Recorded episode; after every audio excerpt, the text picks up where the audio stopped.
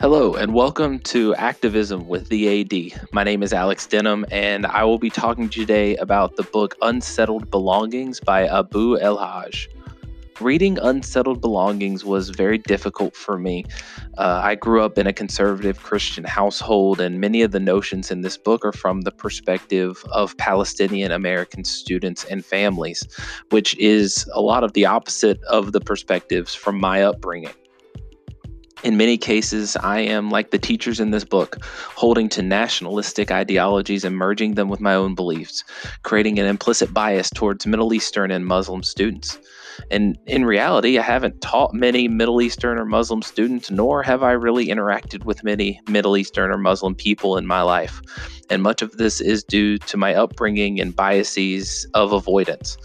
El Haj really makes me reconsider my perspectives on the conflicts happening in Israel and Palestine and and asks the question of who is an American and how do you create community inside of America with uh, with Middle Eastern Muslim Palestinian students.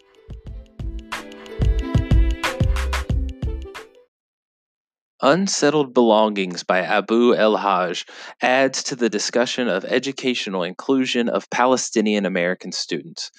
As conflict continues to rage in the Middle East between Palestinians and Israelis, many of these Palestinian students have dual nationalities, both to America, in which they were born, and Palestine, in which their family belongs. El Haj follows a group of Palestinian American students at Regional High as they come to terms with their inclusivity and how the concepts of the American imaginary create an exclusionary barrier for these students. At the crux of this book is this question What makes you an American? Your birth or your culture? The first topic I want to talk about is this idea of nationalism being a bias. Uh, as El Haj explains clearly in the conclusion of her book, nationalism has consequences in the classroom. Uh, we've learned through our other books that we've read in this book series and on the different podcasts that we've listened to that that teachers have biases and political stances, and you have to ask yourself what is the goal of being a teacher? Are you supposed to be someone who is in the middle and can see both sides and teach the facts and let students create uh, their their thought process processes on this and create critical thinking skills, or are we to be um, are we supposed to be pushing our political stances on other students? And in the wake of 9/11, these biases these biases negatively impacted the Palestinian Americans, even in the reality of tolerance and that we're not going to tolerate intolerance. Um, post 9-11 which is where i really grew up in i was in elementary school whenever 9-11 happened there became a very pro-america stance. And when there's a pro-america stance on the opposite side of that you could also have a anti-palestinian anti-middle eastern anti-muslim stance that is the opposite side of that same coin so being able to reflect and recognize that these are the biases that you have, this is stuff that I have had and I'm I'm dealing with and I'm trying to trying to work through. Being able to recognize everybody as a human being, but also recognize the historical hurt and the generational pain that has gone through in the Palestinian culture um, can really impact what is happening to Palestinian American students. Palestinian American youth struggle with the concept of nationalism because they have they, they have a dual nationalism, dual nationalist leanings. They lean both towards the land of Palestine because that's where their family is from and that's where their history is, and the liberties and freedoms of America. Uh, there's a story of this girl named Samira in chapter two that highlights this dichotomy uh, in which she was denied American rights due to her Palestinian label in Israel. So, just like teacher implicit bias towards African Americans and Hispanic, Latinx, uh, ELL students, teachers can have implicit bias towards Palestinian, Middle Eastern, and Muslim students. Um, and this was very prevalent after uh, the tragedy of 9 11. And teachers must recognize these biases and address them just like you would with any other uh, student group. Nationalism can be a big part of this implicit bias. And when the love for your country overtakes our love for our neighbor and our community, then our nationalism becomes a form of religion or a false god and idol to our belief systems. And then we lose sight of our goal as educators and as humans, which is to create community in our schools. The last thing I really want to talk about is the differences between Allen Creek High School, in which we talked about uh, in Silver's book in the last podcast, uh, and Regional High, which is in El-Haj's book in this uh, podcast and this book. Um, at the core, both of these books by Silver and El-Haj are about belonging. Uh, in Allen Creek, uh, the school was a resource center for Hispanic and Latin American uh, students Allen Creek did this, created this community uh, by creating clubs and extracurricular activities, sports, community uh, for Hispanic and Latin American students. And they did this purposefully with intent to create a different narrative and to create that those the bonds uh, for these students. At regional high, the Palestinian American students were not given many opportunities to create community until El-Haj came in with her team and created their after school club.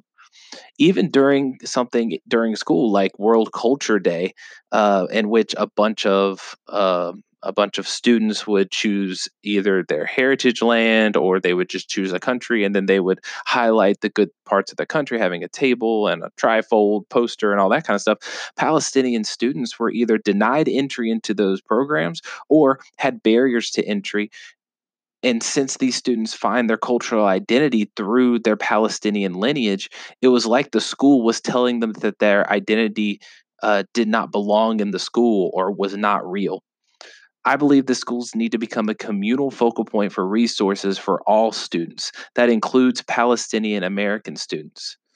Regional High, through their emphasis on tolerance, should create more opportunities for cultural pride for their Palestinian American students, as Allen Creek High School did for their Hispanic and Latin American students. We need teachers that will become activists for these Palestinian, Middle Eastern, Muslim students, just like we would advocate for Hispanic, Latin American students, African American students, and LGBTQ plus students. The question that El Haj brings to the table is this question of identity. Um, what makes you an American? What makes you American citizen? For many of the students in in this book, it was about a dual identity their identity as a Palestinian that was proud of their land and their family in the Middle East, and that there was uh, Israeli occupiers in their land, which adds to the larger conflict going on between uh, Palestine and Israel. And the other side of it is this idea of the American freedoms that students have and their American identities through those liberties that are here in America.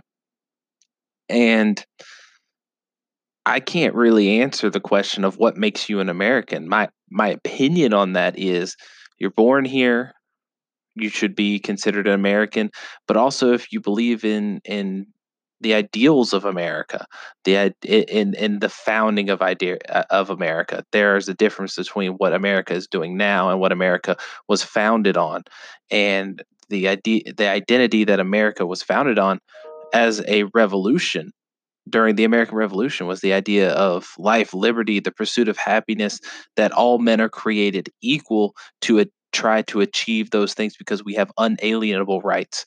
And unalienable in that sense means that they are rights that you are born with and they does it doesn't matter if you were born in Palestine or born in America those rights are with you. So what makes somebody an American? What gives somebody an identity?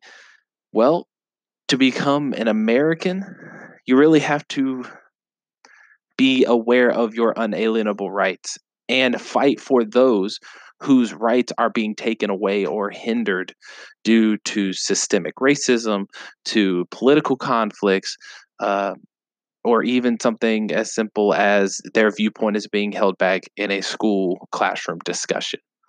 And that's kind of the where I see this what makes you an American idea. So this it's it's it's this idea of belonging. Where do you belong and where do you find your identity?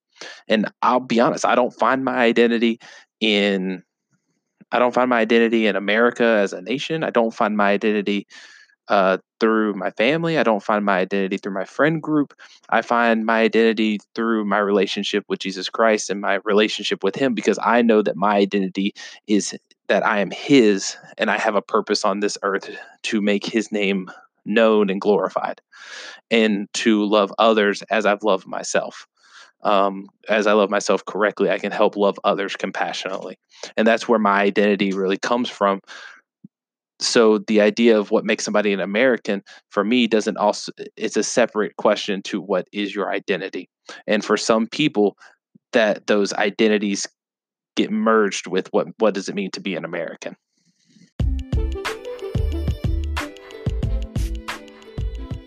Thanks for listening to the Teacher Activist Podcast. Follow me on Instagram at the underscore AD underscore 33. And for more content, listen to the Out of School Suspension Podcast. Next time, we'll be talking about the book Separated Family and Community in the Aftermath of an Immigration Raid. Until next time, thanks for listening.